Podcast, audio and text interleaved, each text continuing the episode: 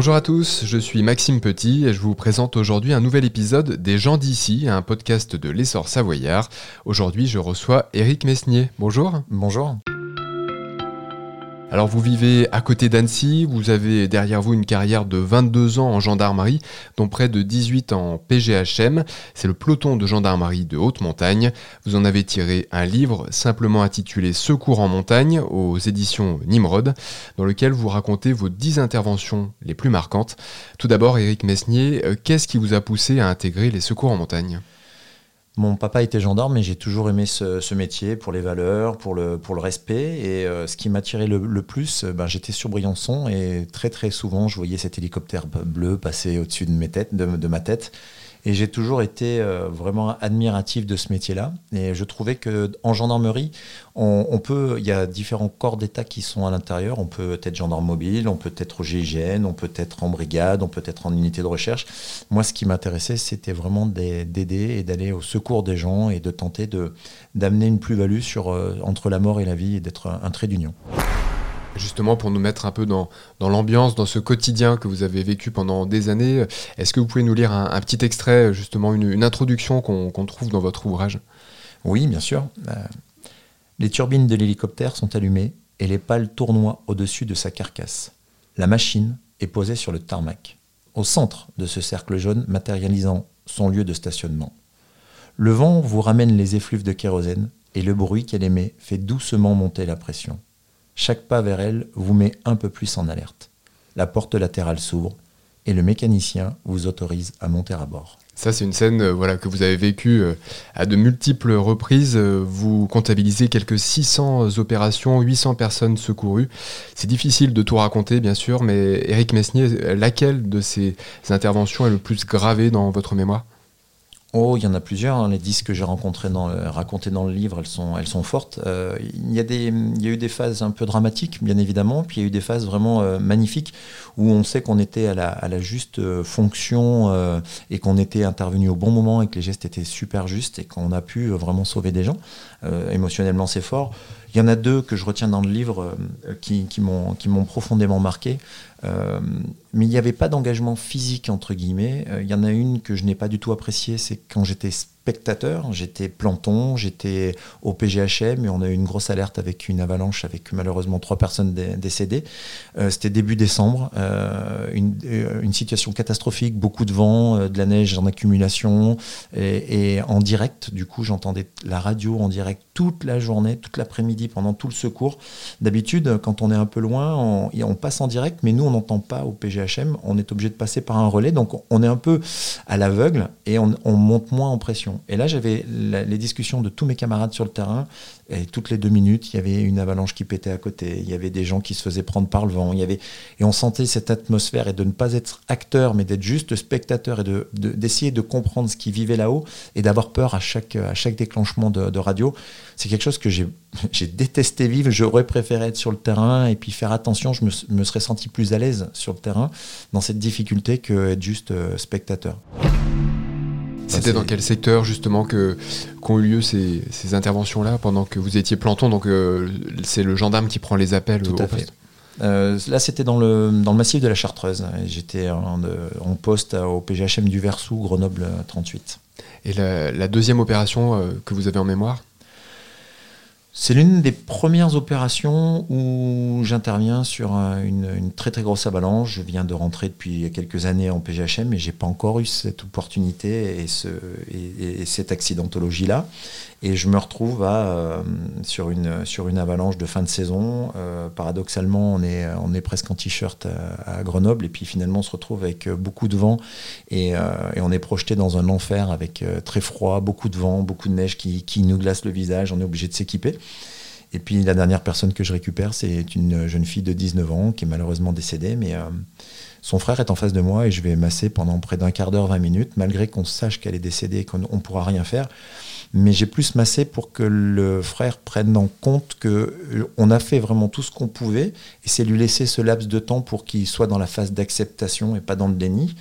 Mais il s'est projeté en moi et on s'est pas lâché du regard pendant près d'un quart d'heure. Et ça, ça m'a profondément marqué. Et de temps en temps, quand j'en parle, j'ai encore les frissons.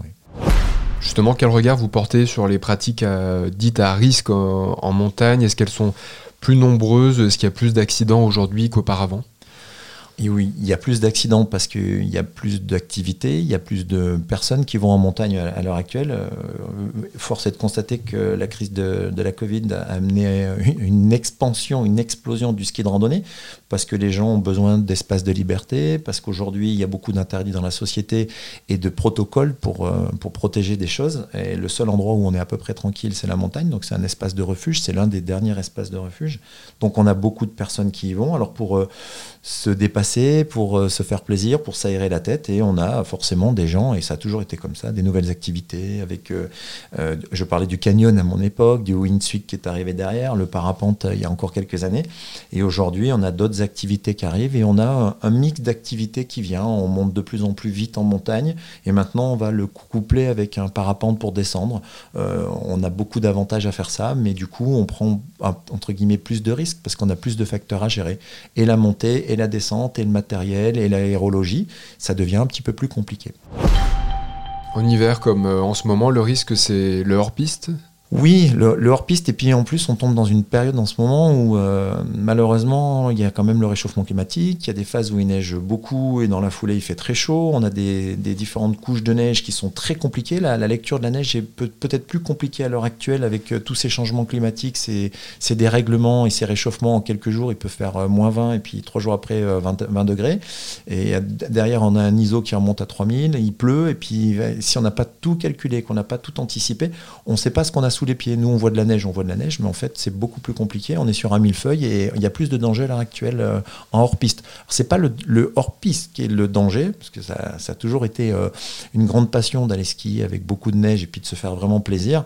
Euh, c'est l'inclinaison de la pente, c'est l'altitude, c'est l'orientation, c'est la qualité de la neige qu'on a sous les pieds, puis de se dire, j'y vais, j'y vais pour faire du ski, mais est-ce qu'il n'y a pas vraiment un trop gros danger? Est-ce que ça vaut vraiment la peine d'y aller? Et qu'est-ce qui provoque le plus souvent les accidents ou les drames euh, sur lesquels vous êtes intervenu? Souvent, on me pose une question légèrement différente. C'est ce que ça vous a pas embêté d'aller chercher des inconscients? Et à chaque fois, je réponds, ce ne sont pas des inconscients. J'en ai rarement fait dans ma carrière. Ce sont souvent les gens qui ont une méconnaissance de quelque chose. Je trouve que des gens qui se blessent en sentier de randonnée euh, et qu'on retrouve quelques jours après, malheureusement, qui n'avaient pas dit où ils allaient, euh, le secteur dans lequel ils étaient, qui n'avaient pas pris un téléphone, qui n'avaient pas de carte, qui n'avaient pas de d'eau, pas rien, comme si on allait se balader au centre-ville d'Annecy. C'est aussi simple d'aller se balader dans le Verrier ou euh, plus en avant dans les Aravis ou ailleurs, euh, ils ont une méconnaissance parce qu'ils ne savent pas exactement où ils mettent les pieds et les conséquences de, la dangerosité de là où ils peuvent être. Et c'est très compliqué d'aller faire du secours euh, si on ne sait pas où, ils sont, si on ne sait pas exactement combien ils sont, à quel endroit, l'altitude. Il y a plutôt une méconnaissance de, ce type d'univers. Justement, quel conseil vous donneriez aux pratiquants de la montagne? Alors le premier, c'est ne jamais se surestimer. La montagne sera malheureusement de toute façon beaucoup plus forte que vous. Euh, toujours voir un cran en dessous et puis toujours prévoir où on va, anticiper, regarder la, météorologie, la nivologie, euh, savoir euh, déterminer l'endroit où on va à quelqu'un. Quand on part en randonnée, il faut prévenir des proches et puis quand on revient, même si on est un peu en retard, de toute façon avec une, une, deadline, c'est important de dire qu'on est rentré une fois, ça m'est arrivé, euh, à côté de Grenoble, euh, on a une dame qui nous appelle et son frère était parti en montagne, sachant que le département de l'Isère est le plus montagneux de France en superficie.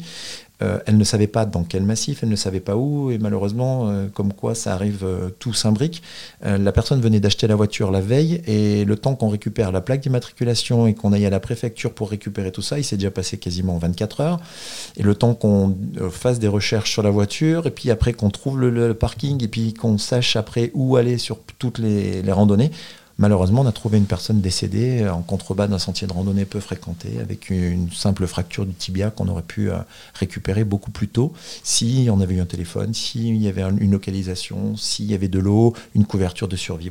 Il faut euh, se dire qu'on va dans un endroit qui n'est pas du tout aseptisé. Le risque zéro n'existe pas, même en traversant la route pour aller à la boulangerie. Euh, donc en montagne, c'est un peu plus complexe. À quel moment on arrête sa carrière de secouriste? Euh, soit on l'arrête pas et on est capable d'aller au bout. Euh, moi, je n'en étais pas, j'en ai pas été capable. Euh, je trouve que émotionnellement, on récupère beaucoup de charges émotionnelles et moi, j'étais dans l'incapacité de, continuer à la gérer. comme je dis souvent, bah, il y en a qui naissent avec une piscine olympique derrière eux et tout ce qu'ils voient, ils la jettent dedans. mais on n'a pas connaissance du, du récipient qu'on met derrière nous. moi, visiblement, j'avais pas une piscine olympique et la bonne question, c'est jusqu'à quand je suis à 100%, jusqu'à quand j'ai envie de monter dans la machine et quand je commence à avoir un doute sur ma place dans l'équipe, sur euh, ce que je vais pouvoir apporter aux gens que je vais chercher, est-ce que je serai à 100% pour, pour tenter de sauver la vie des gens? À partir du moment où je ne suis pas à 100%, il faut se poser la question de est-ce que je continue à faire ce métier-là? Et est-ce que décemment, je n'ai pas une obligation intellectuelle de, de, tourner une page et puis de laisser des gens plus motivés, euh, euh, toute une génération qui arrive derrière, ou même encore des anciens qui sont là et qui sont parfaits encore dans ce rôle-là, mais qui n'ont pas ce doute-là, eux? Alors c'est ce que vous avez fait euh, justement aujourd'hui. De quelle manière vous côtoyez euh, la montagne? Oh, j'ai mis un gros frein. je suis guide moniteur de ski, mais euh, j'ai voulu absolument prendre du recul parce que la montagne m'a beaucoup donné, mais m'a beaucoup pris, surtout les dernières années dans lesquelles j'ai continué à participer au secours. Émotionnellement, c'était très compliqué. J'ai été quasiment sur un an et demi, sept fois porte-cercueil de, de, personnes disparues dans le cadre de la gendarmerie.